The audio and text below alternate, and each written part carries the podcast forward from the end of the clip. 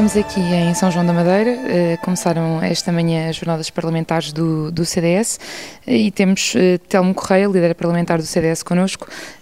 queria começar aqui esta entrevista com uma provocação pequenina. como é que tem sido liderar um grupo parlamentar que está tão reduzido? Já se habituou? a logística é muito, muito diferente, o trabalho é muito diferente. Alguém, não é uma provocação, é uma pergunta simpática até. Uh, alguém dizia hoje ao almoço, em que tivemos um almoço interessante com, com um analista político e com um jornalista também, um diretor de um jornal, que uh, na comunicação social se trabalha cada vez mais com menos gente, com recursos mais reduzidos e a ter que uh, tratar ou acompanhar mais áreas e áreas diferentes. e eu dizia e respondia que isso é toda a experiência deste, deste grupo parlamentar. De facto, nenhum de nós tinha esta experiência, eu participei em vários grupos parlamentares, de resto é a terceira vez que eu sou líder parlamentar, uh, mas nenhum com estas características com estas dimensões, ainda que eu tenha, foi de resto a primeira coisa que eu fiz no, num grupo parlamentar, não no Parlamento, porque tinha trabalhado antes no Parlamento como jovem estudante de Direito, na redação do, do Parlamento, enquanto era estudante de Direito, mas no, no grupo parlamentar eu fui assessor do, do célebre grupo parlamentar dos quatro uh, deputados. Na altura era um jovem recém-licenciado e, e, fui assessor desse grupo. E, portanto, tenho um bocadinho uma ideia do que é um grupo muito uh, reduzido. Mas nunca tínhamos tido essa experiência e, portanto, é uma experiência de facto diferente uh, que nos obriga um bocadinho a, selecionar de alguma forma temas. Quer dizer, porque, só para dar um exemplo, eu estou em duas comissões. Eu antes estava sobretudo numa comissão e com outra deputada ao meu lado. Digo outra deputada porque nos últimos anos foi sempre uma deputada. Foi a deputada Vânia Dias da Silva e a deputada Teresa Anjinho.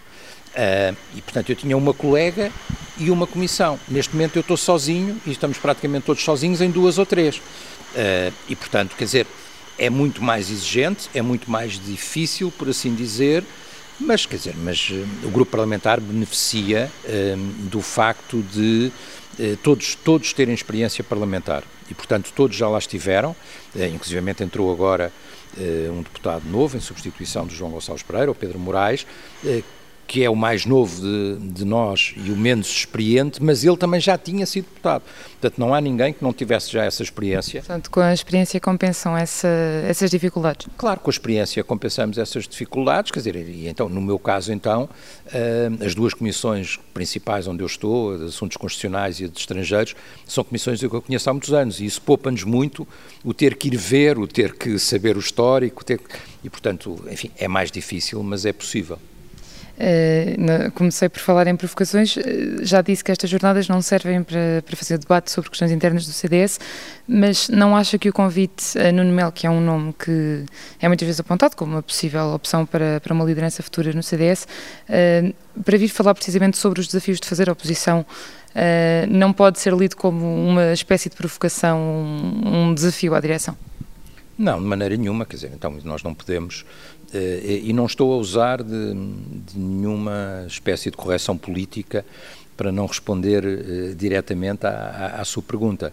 Mas acho sinceramente que, que, não, quer dizer, vamos lá ver uma coisa, o CDS, não sei se todos temos a mesma visão, eu penso que poderá haver pessoas, existirão seguramente, até por alguns textos que tenho visto, pessoas que têm uma outra visão e que veem dois CDS e um CDS que bom e o outro que seria amigo do socialismo, enfim, tenho visto umas coisas, eh, usando, dizendo as coisas pelos nomes absolutamente disparatadas nesse sentido. Mas não é assim que eu penso, eu acho que há um CDS. E mal estaríamos eh, se o Nuno Melo, além de ser uma pessoa que eu tenho estima e de quem sou de resto amigo, e isso não não é não pode ser ignorado nem é irrelevante eh, porque enfim há sempre uma marca pessoal quando nós organizamos qualquer coisa e eu tive decisão em todos os convites se reparar bem eh, quem moderou este último painel que acabámos de assistir há pouco e que, na minha opinião, foi um painel muito interessante, foi o Nuno Magalhães. Uh, enfim, por alguma razão. Que era o líder parlamentar, eh, líder parlamentar. anterior, não, não, chegou a ser eleito nestas eleições? Não chegou a ser eleito, foi cabeça de lista em Setúbal e não foi eleito, mas também alguém que eu tenho muita proximidade pessoal, política, com quem, enfim, trabalhámos sempre ainda por cima na mesma área, esta área da, da segurança e da administração interna, partilhámos muitas coisas e, portanto, eu também, naturalmente e logicamente, eh, gostaria de ter eh, pessoas que conheço eh, e, e, com quem tenho proximidade. É o caso do Nuno Melo. E então, se nós considerarmos que o único deputado que o CDS tem no Parlamento Europeu, ainda por cima vai no segundo, terceiro mandato, já não sei, mas vai lá também já há muito tempo é uma provocação, quer dizer, mal, mal estaríamos, não é? E depois também, repare, eu, eu deixei claro que eh, eh, estas jornadas não são um exercício de oposição interna, nem são o sítio próprio para isso. Há sítios próprios para isso e alguns até têm estado bastante animados, pelo menos em alguns, em alguns momentos, vão pela noite dentro com grande animação. Conselhos Nacionais, por exemplo. Conselhos Nacionais, por exemplo. Eh, e eu aí, eu próprio, eh, não me coibo de dizer o que penso e se tiver críticas a fazer, de as fazer. Agora, eu separo absolutamente aquilo que é o meu trabalho enquanto deputado do CDS, eu não sou deputado de uma secção do CDS, sou deputado do CDS, uh, daquilo que são as posições internas nos órgãos do partido. Agora, não é possível, e também para ser claro, quando eu digo isso, é evidente que não é possível discutir como é que se faz oposição sem discutir o que é que nós próprios estamos a fazer. E, e, eu não sei se o Nuno Melo vem criticar o grupo parlamentar, se vem criticar, se não vem. Eu não lhe encomendei nada, de resto eu não encomendei nada a nenhuma das pessoas que vêm aqui falar. E acho que é positivo não encomendar nada e cada um dirá eh, eh, e cada um dirá o que entende. Eh, agora, aqui o que vamos discutir é o que é que estamos a fazer, como é que estamos a fazer e como é que podemos melhorar aquilo que estamos a fazer. Eu ia perguntar precisamente isso. Tem falado que é preciso melhorar a oposição, foi, foi esse o mote, aliás, para, para o debate a que assistimos há pouco sobre as forças de segurança, segurança interna, etc. Um, e o Nuno Melo vem precisamente falar de, dos desafios de fazer oposição. A minha pergunta é eh, é preciso ensinar o atual CDS a fazer oposição? O que é que está a falhar na oposição do CDS? Não, eu acho que há, há, na minha opinião, eh, eu acho que é possível fazer eh, melhor oposição. Agora, as circunstâncias, como eu disse também, são muito difíceis e é preciso denunciá-las logo à partida. Por exemplo, para dar um exemplo, está tudo muito indignado e com razão com tudo aquilo que tem acontecido na administração interna. Enfim, sem querer usar metáforas mais ou menos desportivo ou futebolísticas, eh, eu diria que este ministro perdeu três oportunidades de baliza aberta e sem guarda-redes para se ir embora. Eh, já perdeu três ou quatro oportunidades flagrantes para se demitir e para ir para casa. Não vai. Eh, a culpa, a partir do momento em que ele não vai e que persiste e que persiste no erro, deixa de ser dele e passa a ser do Primeiro-Ministro. Agora, pergunto eu, disse eu há pouco na abertura das jornadas, onde é que está o Primeiro-Ministro para eu o confrontar com isso? No Parlamento deixou de estar. E, portanto, há culpas que não são só nossas, mas que nós temos que refletir sobre elas e aprender a, a lidar com elas. Por exemplo, eu acho que aí o PSD tem que ser chamado à, à, razão também, quer dizer, porque de alguma maneira foi muito conivente em restrições de fiscalização eh, parlamentar, e o Parlamento é o meu departamento, por assim dizer, uh, que, que, se refletem na qualidade da. da e lhe perguntar precisamente isso. O PSD, tendo em conta, ainda há bocadinho que falava da geometria muito variável que há, eh, às vezes até inclui o PSD, dependendo de, das pastas, para o Governo aprovar propostas, medidas, e os debates quinzenais eram um dos exemplos que dava. O PSD é um partido com que o CDS possa então contar como normalmente se refere a ele, como um partido parceiro, um partido amigo? Enfim, muitas vezes neste exercício de oposição não temos de facto contado. Agora, as jornadas servem para refletir sobre isso e servem para dizer o que pensamos sobre isso também, porque eu acho que é preciso dizer. Eu acho que às vezes não podemos ficar presos de, sei lá, de compromissos, de, de, ainda que eu seja a favor, eu fui candidato mais do que uma vez e provavelmente estarei também em Lisboa, onde fui candidato o resto da última vez, exatamente como há quatro anos, se me pedirem e se acharem útil, um, para, para ajudar numa candidatura que é conjunta, isso não está em causa. Agora, também é preciso dizer quando o PSD não ajuda a essa tarefa da oposição e não ajuda a construir soluções da oposição. A, a pergunta concreta é se o PSD é, não sei qual foi a sua expressão, Mariana, mas é se se, se pode contar com o PSD eh, para isso. Eh, enfim, eu acho sinceramente, e é a minha opinião, isso é uma reflexão sobre o que é que deve ser a oposição do CDS, que nós temos que contar sobretudo connosco próprios. Isso é a minha opinião. Uh, não sei qual é a opinião do Nuno Mel, uh, não sei qual é a opinião de outros dirigentes do partido, a minha é o CDS tem que contar sobretudo consigo próprio. As coligações e sentimentos com o PSD são excepcionais. De resto, e eu até defendi em Congresso que pudesse não ser assim, a única vez que fomos coligados em eleições legislativas dos últimos não sei quantos anos foi com a PAF, mas aí havia uma razão maior, quer dizer, então dois partidos estão juntos no governo. Estamos juntos Mas no governo, uh, a geometria que a Geringonça trouxe, por exemplo, não é uma razão maior, não há agora uma razão para a direita se unir e tentar chegar a uma solução de, de governo, possivelmente, e nesse caso uh, este PSD, enfim, ajuda a isso, o PSD de Rui Rio é o PSD com que o, com que o CDS pode contar para isso? Está-me está a fazer uma pergunta que passa um bocadinho para além do âmbito estritamente parlamentar. O que eu lhe posso dizer em relação ao PSD, era esse o raciocínio que eu estava a terminar, é se eu olhar para a geografia e a natureza dos partidos, se me perguntar qual é dos partidos que existem aquele com que, apesar de tudo, eu tenho uma história familiar e uma proximidade numa série de matérias, que às vezes, ouça, eu faço quantas vezes eh, as votações eh, sexta-feira, à hora de almoço, não combino nada, muitas vezes, com, com o PSD e, naturalmente, a posição por várias razões, quer dizer, porque ambos os partidos vão ver logo à partida qual é o seu histórico também naquelas matérias, quer dizer, quando temos dúvidas, como é que nós nos posicionámos nisto no passado. E, portanto, eh, o partido que é, nos é mais próximo, na minha opinião, é o PSD. Depois pergunta-me, a, a, eh, a, direita, logo à partida, eu acho que o líder do PSD diz que não é de direita e que não posiciona o partido à direita. Portanto, já não estamos a falar de direita.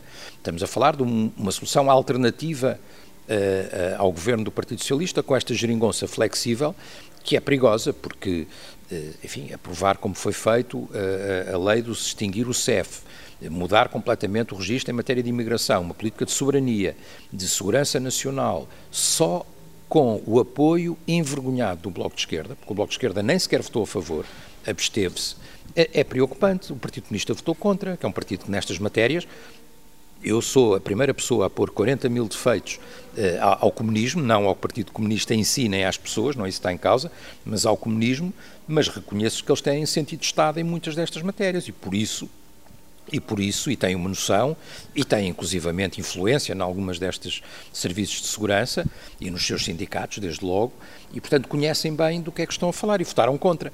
Portanto, é eh, muito irresponsável e é preciso uma alternativa política. Agora, essa alternativa política, isto é a minha opinião pessoal, tem que partir de uma espécie qualquer de fusão, de um colóquio, um congresso, uma conferência. Não, cada um tem que fazer o seu trabalho.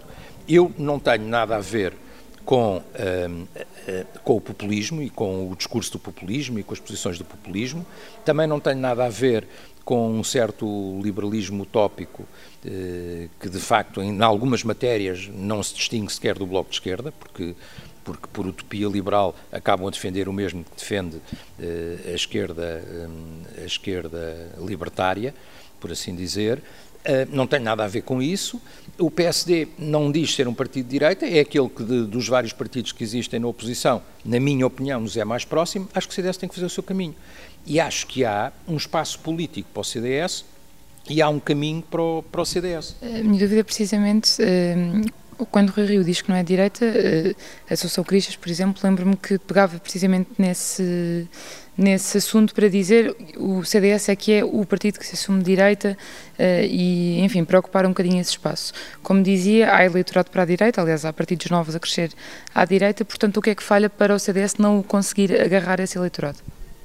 Eu acho que isso é uma avaliação que tem que ser feita, mas não é no fórum das, das jornadas parlamentares. Volto ao princípio. Eu acho que essa discussão tem que ser feita no partido.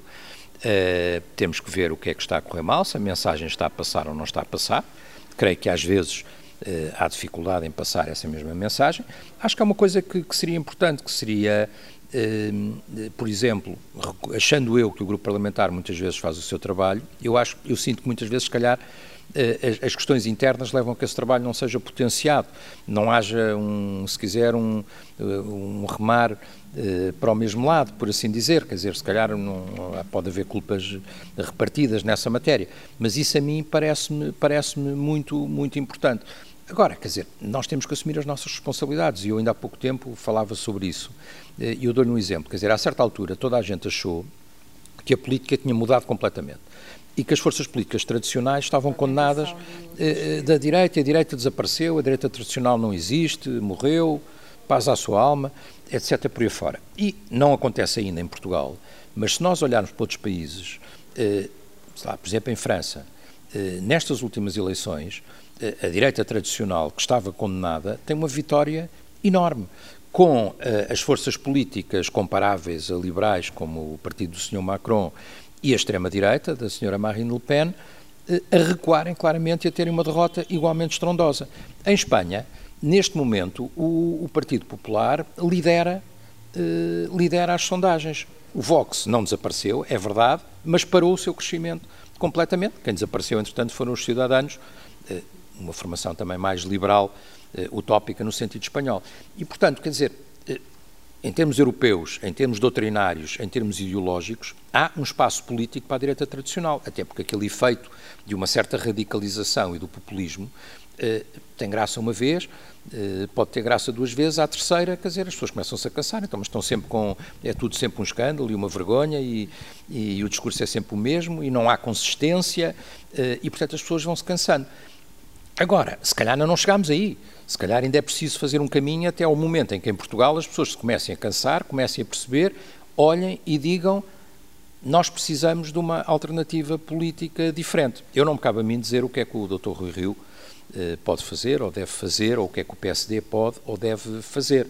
Acho que às vezes era preciso tratar melhor eh, a herança do passado e aquilo que foi feito no passado e não querer mudar tudo, porque isso muitas vezes é, é, um erro. E é um erro no PSD e é um erro no CDS, onde, na minha opinião, nós temos que aproveitar todas as capacidades que existem, todos aqueles que querem continuar e todos aqueles que acham que esta direita, uma direita sem complexo nenhum, ou seja, uma direita assumida, mas ao mesmo tempo que sabe que a direita tradicional tem dois valores que são mais importantes para ela que tudo o resto e que são chamam-se democracia e liberdade. E, portanto, não alinhará nunca em extremismos, seja que espécie for, em radicalismo. Eh, quando estava a dizer que o CDS, tal como o PC, aliás, tem de tratar bem a sua herança e aproveitar quem até está disposto a, enfim, a colaborar, a trabalhar por isso, no CDS estamos a falar de quem? No CDS estamos a falar, por exemplo, no grupo parlamentar, no, no, no seu todo, eh, estamos a falar, olha... No, está desaproveitado o grupo parlamentar. Acho que não, não, quer dizer, nem sempre todas as, hum, enfim, é uma expressão um bocadinho tecnocrática, eu não gosto de linguagem tecnocrática, mas todas as sinergias eh, que se poderiam eh, juntar e utilizar não são, não são utilizadas, mas também, por, se calhar, por, eh, por culpa também nossa, quer dizer, repare, é, é, é, por isso é que eu lhe digo, quer dizer, não, não, foi, não foi o seu caso, como é evidente. Mas se alguém critica de eu chamar o Nuno Melo, quer dizer, não faz sentido nenhum, quer dizer, eu preciso é do Nuno Melo, que é uma figura do partido, e eu sei a importância que ele tem a norte, por exemplo, que há, pessoas, há figuras mais preponderantes a norte. Eu, eu, fui candidato a pedido dele e em substituição dele eh, em Braga, quer dizer, o, o Nuno Melo, sobretudo, eh, enfim, é uma figura nacional, é um deputado europeu, mas no Minho eh, tem muita força e é muito importante. Eh, eh, ou seja, nós temos é que chamá-lo, temos que nos aproximar dele. Ou seja, figuras que neste momento não estão na política ativa, porque deixaram de ter eh, essa, essa possibilidade de estarem na política ativa, mas que eu acho que, que o CDS tem que continuar a contar com elas. Pergunta-me quem? Olha, o Nuno Magalhães, que aqui esteve hoje à tarde uh, a falar e que está obviamente disponível para ajudar o partido, uh, o Pedro Mota Soares, por exemplo, uh, enfim, há um conjunto de, de, de figuras que todos não seriam demais e que representam muito aquilo que o CDS pode ser na sociedade portuguesa e que representam essa direita que é dentro de si também plural. Eu não tenho a mesma opinião que têm todas estas figuras em todos os, os assuntos, até pelas áreas que trato, pela postura que, que tenho. Uh, enfim, logo à partida eu sempre disse, eu sou um conservador num partido de matriz democrata cristã, quer dizer, mas sinto-me à vontade, porque respeito a matriz do partido uh, e sou um conservador, outros são mais liberais. do CDS, não é? Uh, uma das de, das questões que têm sido, aliás, apontadas pela própria direção do partido, uh, é que é acreditar que há uma maior visibilidade até na imprensa, por exemplo, dada às figuras, lá está, dessa herança do passado, da chamada ala portista, como se costuma dizer. Uh, portanto, a direção queixa-se que não consegue apresentar caras novas do CDS, porque uh, ou os jornais dão mais credibilidade a essas pessoas, ou essas pessoas continuam a ter uma imprensa, uma, uma imprensa e uma presença muito grande, acha que isso é um problema? Eu não, eu no CDS, no, no, grupo parlamentar, eh, mando e pouco, quer dizer, mas, mas também não tenho que mandar, nem preciso de mandar muito, quer dizer, porque já nos conhecemos todos há muitos anos. Um, Foi-me pedido que assumisse esta função de, de, coordenar o grupo parlamentar E faço com gosto e no grupo parlamentar mando alguma coisa. Não mando no partido no seu todo e muito menos mando na comunicação social. Agora, e portanto a comunicação social saberá quem é que quer ouvir e porque é que quer ouvir. Uh, agora, eu acho sinceramente que se alguém pensa que é diminuindo a presença dos outros, que a sua vai aumentar, isto é um erro, isto é um erro absoluto. De resto há uma frase, eu não me consigo lembrar da frase de cor, mas é uma coisa deste género, quer dizer, ou seja, se nós queremos crescer, a primeira coisa e a melhor forma de crescermos é fazendo os outros crescer connosco. E é, portanto, e quanto mais aqueles que são dos nossos estiverem a crescer e tiverem visibilidade, maior seremos nós também. Se a ideia é tentar apagar alguns para fazer aparecer outros, quer dizer, isso não resultará nunca, quer dizer, porque não é assim, não funciona assim. Eu não percebo nada de como é que a comunicação social gera as suas agendas e as suas escolhas. Mas, mas quer dizer, mas presumo até que aí é como tudo é como tudo na vida, quer dizer, há critérios, a comunicação social, felizmente em Portugal, é privada e é livre, tirando a estação pública, e creio que o problema aí não será a estação pública, uh, mas é privada e é livre, e, portanto terá os seus critérios, quer dizer, terá, ouvirá as pessoas em, em natureza das suas funções, uh, e acho que não há sequer um problema, acho que, acho que pelo que eu vejo, eh, designadamente o Presidente do Partido, tem, tem feito o seu trabalho e tem aparecido com muita, com muita regularidade. Uh, isto é uma coisa de que se fala sempre muita relação entre o Presidente do Partido e o Grupo Parlamentar, aliás, ainda há bocadinho que falava das sinergias que são necessárias para fazer a, a mensagem do CDS passar, como é que essa relação está? É uma relação institucional. É uma relação institucional e está, e está institucional. Um, e, e, assim, e assim será, quer dizer, ou seja, uh, eu acho que compete ao Presidente do Partido dirigir o partido e liderar o partido. O grupo parlamentar não se furta de maneira nenhuma, uh, nem, nem há nenhum problema de legitimidade, não é? Como é evidente, quer dizer, nós, uh, o grupo parlamentar, nos estatutos do CDS, eu espero não estar a dizer nenhuma asneira, eu nunca fui muito especialista em estatutos, mas tanto quanto eu sei, é um órgão do partido que tem que interagir com os outros órgãos todos. E há um que dirige o partido, e o CDS sempre teve, e não deixou de ter, uma natureza um pouco presidencialista, sempre foi assim, quer dizer, há partidos que são mais, há outros que são menos, mas curiosamente eu acho que são todos, mesmo aqueles que dizem que não têm direção e inventam aquelas coisas de que é uma mesa, que é um não sei quê, depois há um, há um líder e há uma liderança. Acabam por funcionar eh, Acabam sempre nessa... funcionar com base numa liderança. E, portanto, o CDS também é assim. E, nesse ponto de vista, é presidencialista e, portanto, o grupo parlamentar não, eh, não estará nunca indisponível para eh, trabalhar com o Presidente do Partido, falar com o Presidente do Partido. Acha que o Presidente do Partido tem mostrado disponibilidade para trabalhar com o grupo parlamentar? Eu acho que, eh, enfim, não, eu tenho que dizer, não, não posso, não posso eh, dizer uma coisa diferente daquilo que eu penso. Eu acho que nem sempre o Presidente do Partido tem tido muita atenção às questões do grupo parlamentar e do Parlamento, mas eu já lhe disse isso a ele pessoalmente, mas isso cabe na, na, na, decisão do, do, Presidente do Partido. O Presidente do Partido também, ouça, neste momento, eh, terá as eleições autárquicas e, portanto, tanto quanto eu sei, ainda hoje e durante estas jornadas estará a apresentar um candidato eh, não muito longe daqui, em Santo Tirso, tem uma prioridade de, natural e lógica de eleições autárquicas, mas eu acho que era útil eh, que houvesse uma maior interação, mesmo que essa interação seja feita entre pessoas que têm depois, noutras questões e em questões internas, posições diferentes, mas isso as coisas são como são, quer dizer, as posições diferentes, eh, enfim, eu não fiz nenhum anúncio, nem apoiei, nem aderi a nada em função de um próximo Congresso. Digamos que, que quando for o Congresso, e, e se eu for eh,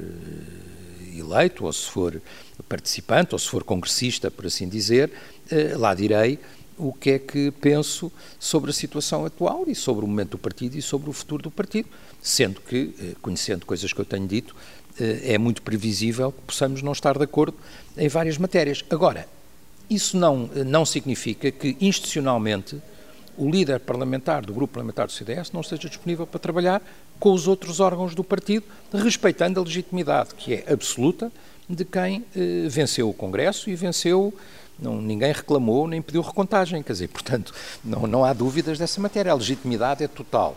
Eh, eu acho que era importante haver uh, um maior diálogo. Houve aqui alguns momentos em que ele, de facto, não, não aconteceu. Depois resolveu-se as questões com bom senso, uh, inclusive, olha, um exemplo, o pacote da justiça, uh, que foi apresentado pelo grupo parlamentar, não tinha conhecimento, não foi pré-discutido, levantámos algumas questões, foi enviado da minha parte um documento de análise extenso à direção do partido e depois acabou por se resolver bem. Houve boa vontade, não foi o Presidente do Partido, foi um, um Vice-Presidente, o Dr. Pedro Melo, que veio falar connosco, e eu devo dizer que não acho que tenha havido, até houve uma notícia que dizia que houve algum recuo da direção, eu acho que isso até é injusto, porque acho que não houve recuo, acho que houve um, uma aproximação de posições, lá está, eu como líder parlamentar procurei que alguns dos pontos que eu não conhecia anteriormente, mas que tinham sido frisados pelo Presidente do Partido, não caíssem, ou seja, não, a minha intenção não era fazer recuar uh, a direção, mas havia ali coisas que, da nossa experiência parlamentar, tinham que ser mudadas, melhoradas, alteradas, e acabou por chegar a uma boa solução. Se isso fosse mais constante e mais permanente, eu acho que o partido poderia beneficiar com isso. Mas isso não é. depende de mim. Eu acho que há quem no partido, e mencionei-lhe há pouco um, algum tipo de linha e de artigos, veja um bocadinho. Uh, uma divisão questão, entre dois CDS. A questão da, da divisão uh, como impeditiva do relacionamento entre os órgãos do partido. Isto não é assim, quer dizer, quem tem experiência política, como eu tenho, uh, nem se calhar nem tanto no CDS, sendo que também já aconteceu no CDS, mas noutros partidos, quantas vezes há um grupo parlamentar que é eleito, o líder que leva a eleição tem um mau resultado, sai, e a seguir vem um líder que tem um grupo parlamentar que não é eh, que não foi escolhido por ele e, e, e o qual se calhar ele não aprecia uh, politicamente, afinidade política especialmente. Mas as pessoas têm que saber viver com isso. Que saber. Uh, já se falou muito de. Uh, já foi muito, muitas vezes levantada a questão de se Francisco Rodrigues Santos teria mais facilidade em passar a sua mensagem se estivesse no Parlamento. acha que isso é uma questão que faz sentido colocar? Sabendo que, obviamente, isso só poderia acontecer se a Cília Meirelles saísse do Parlamento, uma vez que ambos candidataram pelo Porto, pelo Círculo do Porto. Não, isso não, não, não, na minha opinião, não faz. Quer dizer, ou seja, o raciocínio em termos eh, teóricos eh, é admissível, mas não é uma teoria que esteja certa, porque as teorias que estejam certas são aplicáveis na prática. E, e, na minha opinião, eh, essa teoria não é, ou não deve ser, na minha opinião, aplicada na, na prática, por uma razão muito simples, quer dizer, não está em causa uh, o papel que o Presidente do Partido poderia ter no Parlamento, está em causa que não foi eleito. Uh, quer dizer, e portanto, nós não podemos, e andámos durante não sei quantos anos, até uh, no Parlamento, todos nós, a fazer limitações assim, o regime, por exemplo, de substituição hoje é apertadíssimo, precisamente para não defraudar o eleitorado que votou numa pessoa e depois leva com outra, como é evidente, não é? Quer dizer, ou seja, o Presidente do Partido não conseguiu ser eleito, era número 2 no Porto, um lugar normalmente elegível, mas não conseguiu ser eleito no Porto. A doutora Cília Meireles foi eleita deputada. foi ainda, neste período, líder parlamentar, eu não fiz nada para substituir, saiu por sua vontade e pelo seu próprio pé, apesar de eu lhe ter pedido para continuar um, e lhe dar todo o meu apoio se ela tivesse querido continuar, e, na minha opinião, tem feito um trabalho absolutamente extraordinário enquanto deputada. De resto, ouça para mim, como líder parlamentar, eh, não há nada, e já me aconteceu também da outra vez, não era ela, era outro deputado, ter alguém que domina aquelas matérias. Para mim, que sou essencialmente jurista, em que a vocação é mais jurídico-políticas, direitos constitucionais, justiça, administração interna, etc. Por fora. Ter alguém que tenha a vontade que ela tem em questões financeiras, em comissões de inquérito de bancos, eh, onde tem feito um trabalho que acho que é reconhecido pelo país. Eu vejo jornais de referência pô-la em alta. Não é muito comum para nós eh, é muito comum para nós, CDS, eh, e eu fico, só posso ficar, lá está, eu, isso a mim, eh, ver o sucesso dos outros, só me, só me faz contente, não é? o sucesso e o bom trabalho. Eu vejo pessoas de todos os quadrantes, pessoas que não têm nada a ver com política, a dizerem em programas televisivos, em não sei o quê, quer dizer, há duas deputadas naquela comissão, a outra é do... Papel da Cília Meirelles. papel da Cília Meirelles. E, portanto, eh, ela foi eleita e eu espero que ela cumpra, eh, obviamente, o seu mandato, eh, porque é muito importante e porque está a fazer um trabalho muito importante. De resto, quer dizer, isso é uma questão um bocadinho que não faz sentido, quer dizer, porque as pessoas, quer dizer, quando se candidatam a um determinado lugar, estabelecem os seus próprios parâmetros.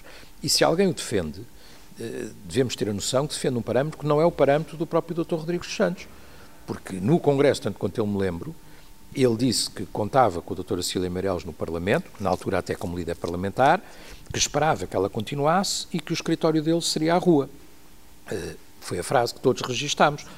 Eu acho que uh, isso se mantém uh, no essencial e acho que ele tem feito muito trabalho de, de, rua e tem feito trabalho, também é preciso reconhecê-lo, em circunstâncias que são difíceis, porque isso é uma das coisas que eu acho que tem prejudicado o CDS, ou seja, o CDS que tem o Parlamento, e a nós no Parlamento muito, falei-lhe do, do, fim dos debates quinzenais.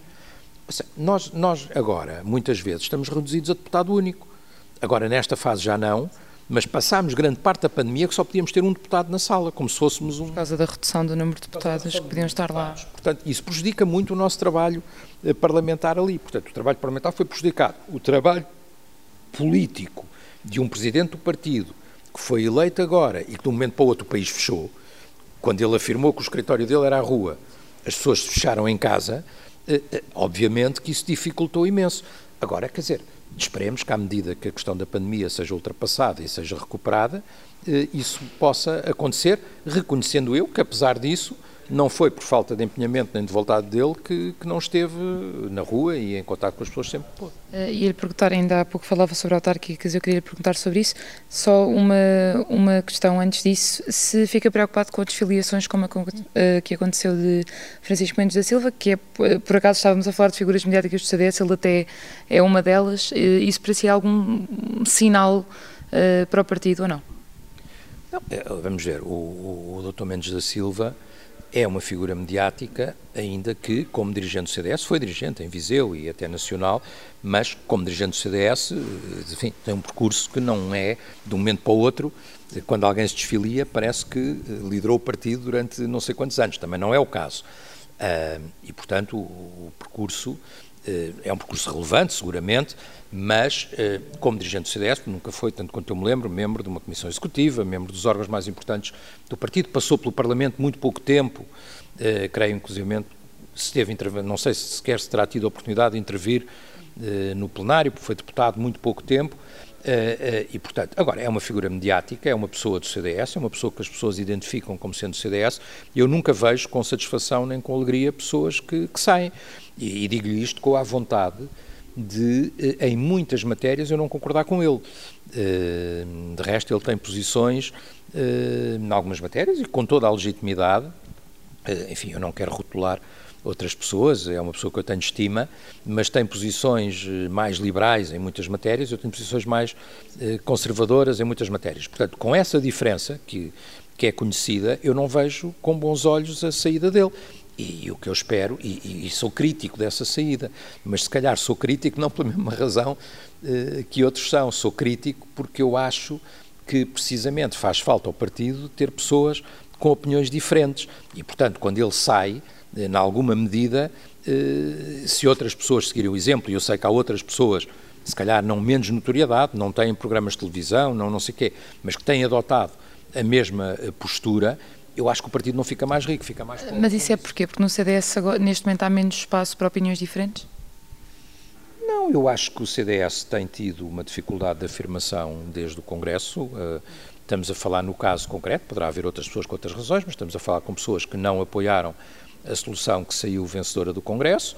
Uh, e, e, que acham que a certa altura uh, o clima não é favorável à sua continuidade no partido, não se sentem confortáveis, eh, se calhar não têm também um fundamento de resiliência, eh, por assim dizer, e, portanto, abandonam e dizem eu não concordo com a linha atual, mas eu acho que é errado, quer dizer, continuo a achar que é errado, porque, repare, eh, enfim, há pessoas com posições diferentes que continuam no CDS. o próprio grupo parlamentar, nós temos uma ótima ligação entre todos, conhecemos há muitos anos, temos inclusivamente relações, e isso não é despeciando de amizade, os atuais também somos só cinco, mas é mais fácil, somos cinco, os que foram eleitos foram precisamente aqueles que tinham mais antiguidade e mais estatuto eh, no partido, não é? Quer dizer, portanto, destes, destes que estão agora, Uh, enfim, vários, uh, vários foram governantes. Uh, e, portanto, e, e, os que não foram governantes, a Ana Rita Bessa já é deputada há algum tempo, o Pedro Moraes é um autarca de referência do CDS em Cascais há muito tempo e, e, o João Gonçalves Pereira em Lisboa. E, portanto, destes que estiveram agora, eram os que tinham mais história por assim dizer, no partido e também daí terem relações mais próximas de amizade, porque andamos nestas guerras, passa a expressão, eh, juntos há, há, há muitos anos. Mas não temos todos a mesma opinião sobre todos os assuntos e isso é conhecido e, e reconhecido. Quer dizer, há sensibilidades eh, diferentes e isso tem sido falado eh, várias vezes. Portanto, é importante que o partido mantenha pessoas com sensibilidades diferentes. Por isso é que eu fico. Não fico zangado, não, também não dá para tanto, mas, mas, mas não vejo com agrado, eh, ou seja, ele não falou comigo, nem perguntou, nem tinha que perguntar nada, e não falo com ele há muito tempo, mas se, se o Mendes da Silva me tivesse perguntado, teria-lhe dito, não faças isso, quer dizer, mas eh, não, para quê, quer dizer, eh, vamos ver, o partido hoje é uma coisa, amanhã... Pedia-lhe paciência. Pedia-lhe paciência, pedia-lhe que, que, que, continuasse a achar, e eu, eu acho que o CDS é apesar de todos os de, eh, defeitos que se possa pôr ao partido, nos quais obviamente eu me incluo, não estou a apontar isto a ninguém, eh, apesar de tudo, se nós olharmos bem, para quem não for um eh, liberal utópico ou libertário, para quem não se identificar nunca com o discurso do populismo, como é o meu caso, eh, porque há limites e barreiras, ainda que algumas preocupações eu compreenda, e isso é aquilo que nós podemos ter de comum às vezes com o discurso dos partidos mais populistas e mais à direita, eu que sou conservador, mas as soluções nunca serão aquelas, que é inadmissível, é impensável para nós, quer dizer, nunca estaríamos uh, ali.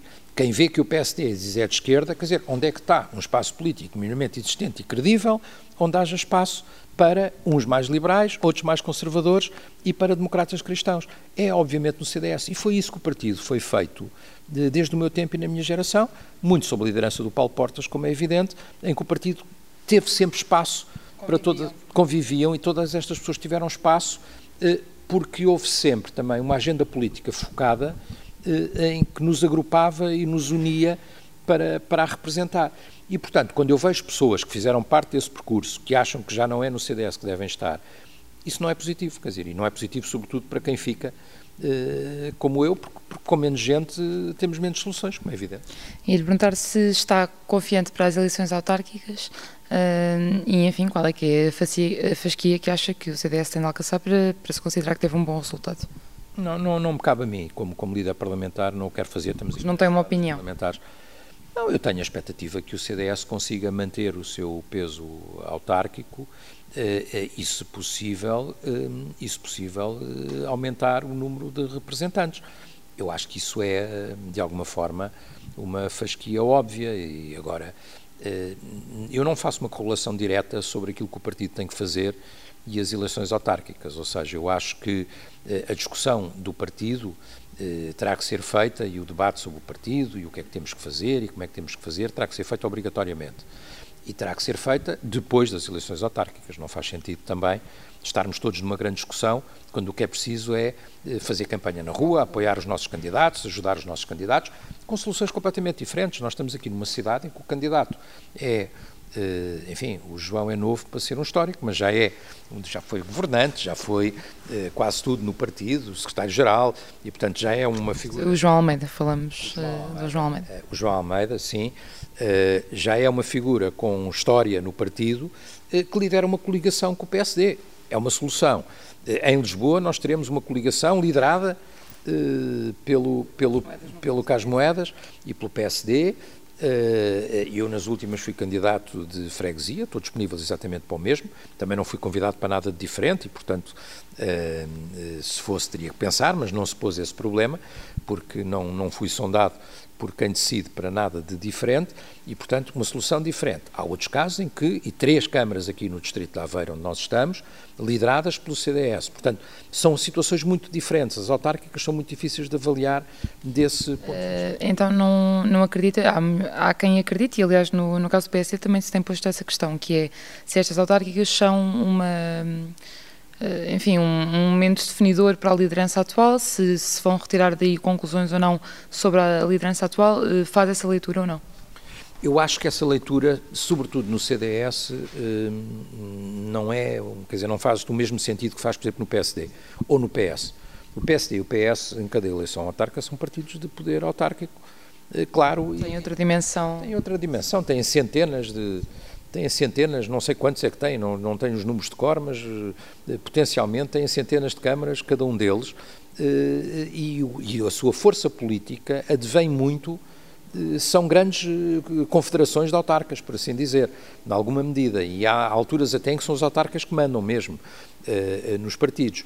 E, portanto, perder peso autárquico para PSD e PS é muito importante e muito relevante. No CDS é relevante, há uma leitura nacional autárquica que poderá ser relevante para o momento do partido, mas que se calhar nem tem muito a ver com as câmaras, porque nas câmaras o que se espera normalmente é que os presidentes de Câmara, e a votação é muito pessoalizada, eh, consigam manter a sua Câmara. Depois, o partido como é que esteve? Como é que esteve nos sítios onde foi sozinho? Aí há leituras que têm que se fazer. Agora, eu não acho que essa leitura seja a leitura decisiva. A leitura decisiva tem que ser: está a correr bem? Está a correr mal? Estamos a conseguir afirmação? Não estamos a conseguir afirmação? Esse balanço. que eram os objetivos do Congresso é um bocadinho como o Governo. Aquilo que foram os objetivos de há dois anos foram cumpridos, não foram cumpridos, correu bem, não correu bem, correu bem, continua, não correu bem, eh, haverá outra, outra solução e outra candidatura e os congressistas eh, decidirão. Para isso, era aquilo que eu dizia, é importante que todos cá estejam, eh, é importante que não haja desistências nem eh, deserções, até para essa discussão, independentemente das soluções. Não, neste momento não há eh, candidaturas, há uma intenção de continuidade do Presidente do Partido, absolutamente legítima, mas ainda ninguém eh, se apresenta. Houve uma ameaça, ameaça, passa a expressão, de Adolfo Mesquita Nunes aqui há, há uns tempos no Conselho Nacional. Foi, foi, mais que uma ameaça, foi uma disponibilidade que ele afirmou uh, e eu na altura tomei a minha posição uh, que, lá, lá está, no grupo parlamentar nem todos tivemos a mesma posição. No grupo parlamentar houve quem declarasse apoio ao Adolfo Mesquita Nunes, que é uma pessoa, lá está, com quem eu tenho eh, em termos de pensamento político, algumas diferenças, ainda que eu acho que no, no, essencial nos entendamos, ou seja, não, não teria problema nenhum em travar ao lado dele as mais variadas batalhas políticas, porque acho que no essencial nos entendemos, ainda que ele seja mais liberal, de facto é, e eu seja mais uh, conservador. Em alguns países seríamos dois partidos diferentes, mas isso não é, não é o caso português. Mas uh, uh, houve quem declarasse apoio, eu não declarei apoio, mas disse uma coisa, disse que naquelas circunstâncias, havendo um challenger, por assim dizer, passo o anglicismo, mas havendo um challenger e havendo uma ruptura grande na base de apoio que levou à eleição do atual presidente do partido, deveria ter havido Congresso, na minha opinião. E foi essa a posição que eu defendi em Conselho uh, Nacional. E, e, e, continuo a achar o mesmo. Eu acho que devia ter havido Congresso, acho que não ter havido Congresso foi um erro e acho que daí resulta grande parte da tensão que existe. Agora, acho também uma coisa em cima disso. Acho que é preciso distinguir as diferenças que existem e a tensão que existe, que é normal num Partido Democrático, só no PCP eh, e noutros partidos mais à esquerda é que isso não acontecerá porque são substituídos automaticamente. E se não forem substituídos, não sei o que é que acontecerá, mas devem acontecer, deve acontecer qualquer coisa, porque o facto é que eles pedem sempre a substituição. Sempre que os pedem para sair, eles saem na hora. Uh, e, portanto, mas isso é típico dos partidos não democráticos. Num partido democrático, as divergências têm que ser lidadas e têm que ser resolvidas uh, institucionalmente, não é? Quer dizer, agora, na minha opinião, quando houve um, um, challenger assumido, eu acho que devia ter havido Congresso. E acho que o partido, ainda que fosse para, para confirmar a liderança, por assim dizer, com uma equipa renovada, porque isso teria que ser, porque o Dr. Lobo Dávila, que foi decisivo no Congresso eh, para a solução eh, que ganhou o último Congresso. Já não está na direção, tal como o resto da sua corrente. Os principais apoiantes e as principais figuras que estavam com ele, tanto quanto eu sei, se não saíram todos, saíram, não saíram do partido, felizmente. Porque isso eu não desejo que ninguém saia do partido, nem de um lado nem do outro, mas se não, não saíram do partido, mas saíram dos órgãos onde, onde, onde estavam. E, portanto, eu acho que foi um erro não ter havido Congresso. Continuo a achar isso, porque acho que a crise interna foi suficientemente grave, pelas demissões, por tudo aquilo que aconteceu. Acho que foi um erro fazer aquele Conselho Nacional eh, aberto à comunicação social. Não é que eu não seja a favor da comunicação social, não é que eu não ache que a informação é boa e que o pluralismo de informação é muito importante, mas há questões que são para discutir internamente. E sempre foi assim.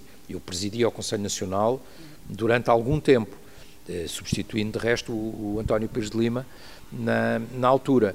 Eh, eh, e os Conselhos Nacionais, as, as, questões de discussão interna, a que alguns chamam lavar de roupa suja, mas que não têm que ser forçosamente, mas que às vezes endurecem um bocadinho, porque não há nada pior que uma discussão interna. Quer dizer, agora, repara uma coisa que eu pergunto também, quantas famílias sobreviveriam se, sem catarse. Uh, sem, sem discussão interna, sem, uh, enfim, eu não sei das outras, mas, mas, mas na minha somos uma família relativamente unida, mas de vez em quando levantamos a voz, quer dizer, e acontecem uh, discutirmos entre nós, com, entre, com os filhos, com, não é, haver uns gritos, umas coisas assim acontecem. Quer dizer, se nós tivéssemos isto permanente exposto à vizinhança toda, quer dizer, não, não ficaríamos propriamente bem vistos, quer dizer, portanto, as discussões internas, seja no seio de uma família, de uma sociedade, de uma associação recreativa, eh, de um partido, até por serem discussões internas em que as pessoas se conhecem muito bem, se tratam por tu eh, e estão a falar da sua casa e da sua vida, às vezes são intensas eh, e devem ser internas. E, portanto, eu acho que foi um erro aquela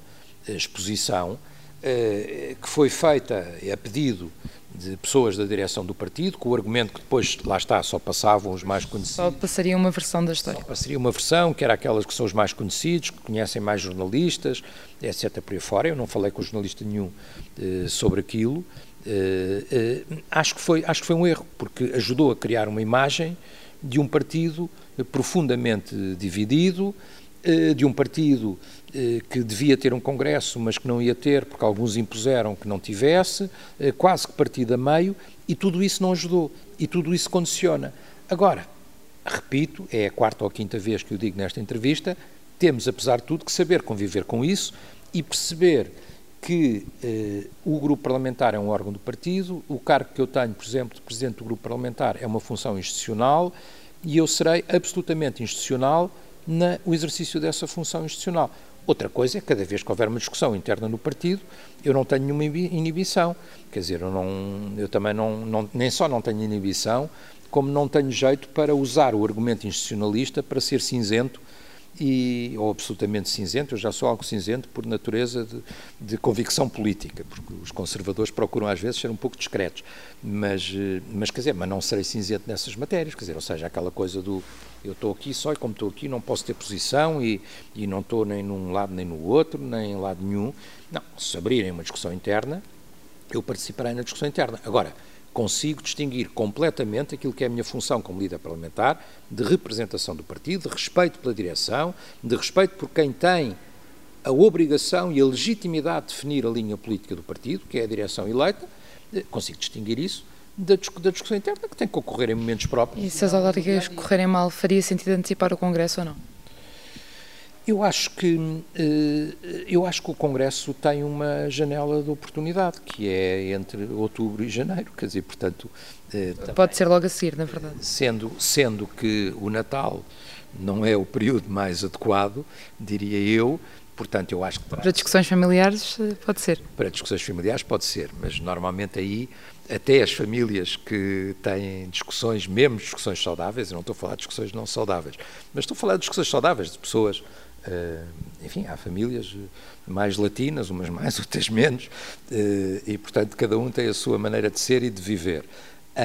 Mas mesmo essas famílias, às vezes no Natal, moderam-se um bocadinho e, vem o espírito natalício impera na família e evitam-se as discussões, sendo que às vezes, às vezes mesmo aí acontece, há filhos que reclamam e, e não gostaram de, e o irmão teve uma prenda melhor ou qualquer coisa assim do género. Estou a brincar como é evidente, mas aproveitar a sua pergunta e a sua ironia para brincar, mas o Natal não é a melhor altura para isso, mas digamos que, quer dizer, na minha opinião, ou é novembro ou é janeiro. Quer dizer, o janeiro, eu acho que o último foi por aí, não é?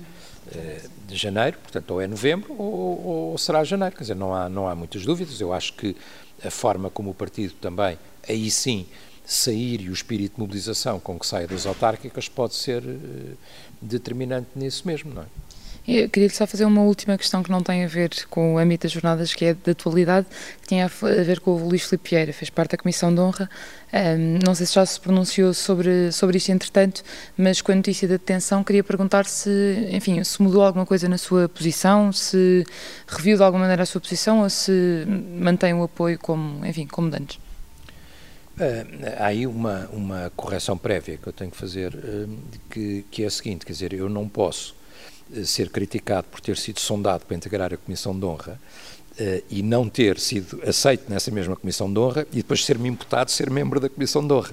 Uh, quer dizer, posso pagar uma das críticas, as duas, ao mesmo tempo não, porque de facto o que aconteceu foi que eu fui sondado, não pelo próprio Presidente do Benfica, de resto nunca foi, em outras eleições anteriores era o mandatário que o fazia, na altura o Dr. Carlos Moia, nestas últimas não foi, foi um vice-presidente, por tal sinal é membro do meu partido que me sondou se eu estaria disponível, eu disse que sim, que estaria disponível.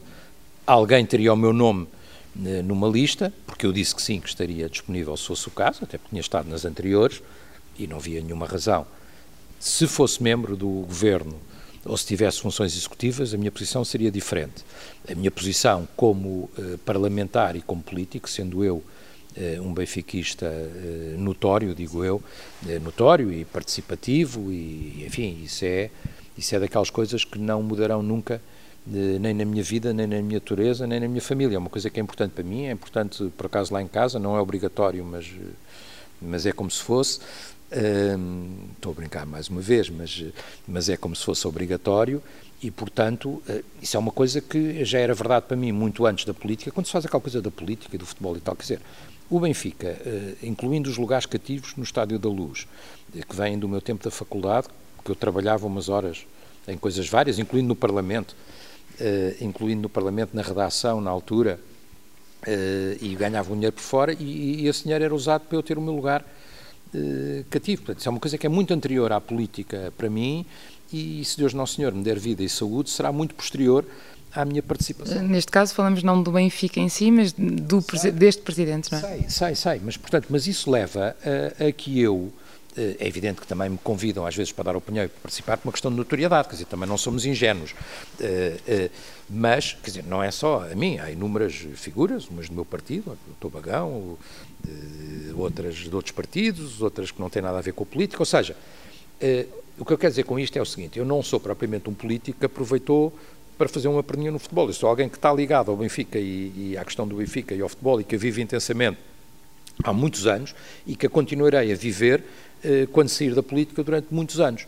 Eh, e isso leva-me a ter toda a legitimidade de, de, participar e de falar e de ter opinião e dizer sobre essas coisas. Eu apoiei o, o, o então candidato Luís Filipe Vieira na convicção eh, que o projeto era o melhor projeto dos que estavam em cima da mesa, era um projeto de sucesso, de resto eu disse na altura, eh, assim, eu nunca tinha eh, comigo e com os meus filhos e com a minha família, nunca tínhamos festejado um tetra. Uh, e, portanto, tudo isso, e foram essas as, as, razões, enfim, os investimentos que foram feitos, tudo aquilo, e, portanto, eu acho que uh, uh, ele merecia e era melhor para o clube que houvesse estabilidade.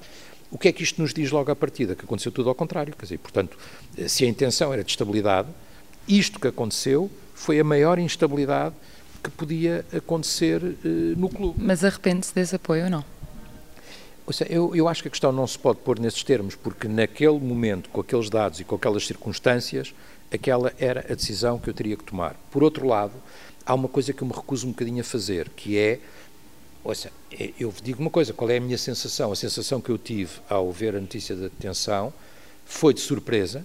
Eu sei que hoje em dia toda a gente diz, ah não, mas como é que não sabia? Eu não sabia nada daquilo, eh, nada, quer dizer, ou seja, a opinião que eu tinha e que eu vi, inclusivamente ao próprio, não tenho que o esconder, era de, não, não, eu reestruturei, eu fiz tudo direitinho, uh, aqui alguém aproveitar-se... Esse é o discurso oficial, anda aí a circular agora, já vi até uma entrevista em que ele diz que do Benfica ninguém se aproveitará, não esquece, era a opinião que eu tinha e fazia fé que era correta e que era verdadeira. É evidente que isto nos lança uma dúvida, mas, e portanto há uma surpresa, consternação, porque, porque é o Presidente do Benfica, é uma pessoa que eu conheço, e, portanto, custa-me de alguma forma, como custaria, ouça, com um colega meu qualquer de, de, da política, com quem eu tivesse trabalhado, do meu partido ou do partido ao lado, eh, com quem eu, que eu conhecesse pessoalmente, ver-se uma situação daquelas, não fiquei contente, fiquei triste, fiquei consternado de alguma forma eh, e preocupado. Agora, até é uma coisa que eu me recuso um bocadinho a fazer e, e, e pedir-lhe que compreendesse isso, que é,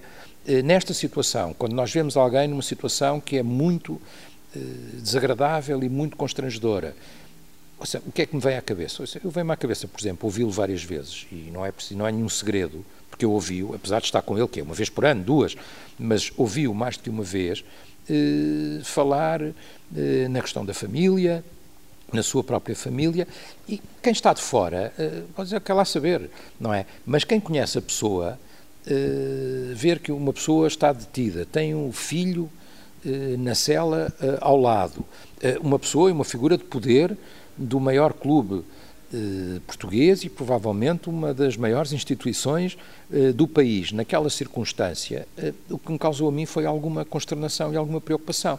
E, portanto, não vou fazer aquela coisa muito fácil de muito arrependido, vou tirar pedras, não, não sei quem é, nunca vi. Recuso-me um bocadinho a fazer isso e, portanto, aquilo que eu espero, eh, e eu vi curiosamente pessoas, inclusive pessoas que não têm nada a ver com o Benfica, a dizerem isso, e eu respeito isso, espero que a Justiça faça o seu trabalho, quer dizer, ou seja, eh, ninguém está acima da lei, o, o Presidente do Benfica eh, não está acima da lei, se cometeu aqueles crimes, tem direito de se defender, se eles forem provados terá que pagar por eles, acho que no Benfica obviamente ficou numa situação muitíssimo difícil, quer dizer, porque obviamente a acusação de aproveitamento em relação ao próprio clube, é uma acusação muito eh, desagradável para quem é presidente de um clube.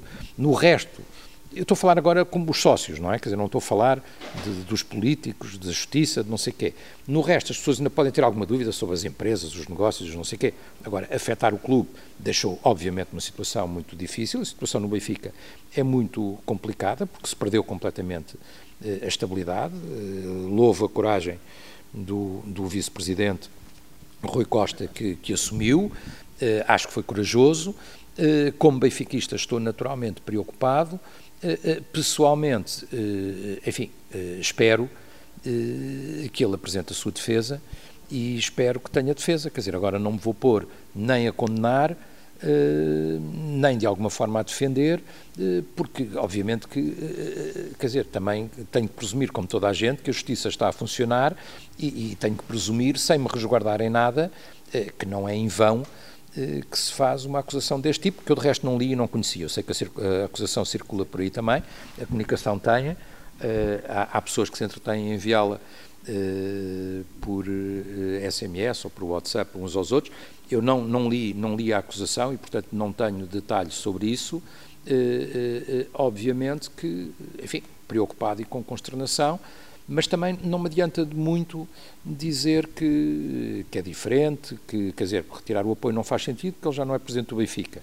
Uh, estar a dizer que naquelas circunstâncias teria tomado uma posição diferente, enfim, claro, se soubesse tudo o que sei hoje, coisa, mas se soubesse tudo o que sei hoje também não teria tido de tomar posição, porque se isso tivesse acontecido, se isto que sabemos agora tivesse acontecido naquela altura, ele também não teria sido uh, candidato, provavelmente, portanto a questão nem sequer se punha. Com eh, consternação, preocupação, mas procurando respeitar e, sobretudo, não tirar, quer dizer, não ser eh, muito eh, injusto com alguém eh, que eu reconheço. Eh, nós não podemos apagar tudo o que fez positivo também. E fez coisas positivas. E foi por isso que pessoas como eu eh, o apoiaram. Foi por isso que pessoas da oposição, na altura, disseram que era o maior presidente do Benfica de sempre. E foram pessoas da oposição que o disseram na, naquela altura. Portanto, não podemos ignorar isso também. Obviamente, se cometeu crimes, e se cometeu crimes graves, como o próprio advogado disse a certa altura, tem que ser julgado, como toda a gente, e tem que assumir a responsabilidade pelos seus crimes. Obrigada, nós ficamos por aqui. As jornadas do CDS continuam. Ainda esta terça-feira vamos contar no encerramento também com o líder do partido eh, aqui em São João da Madeira.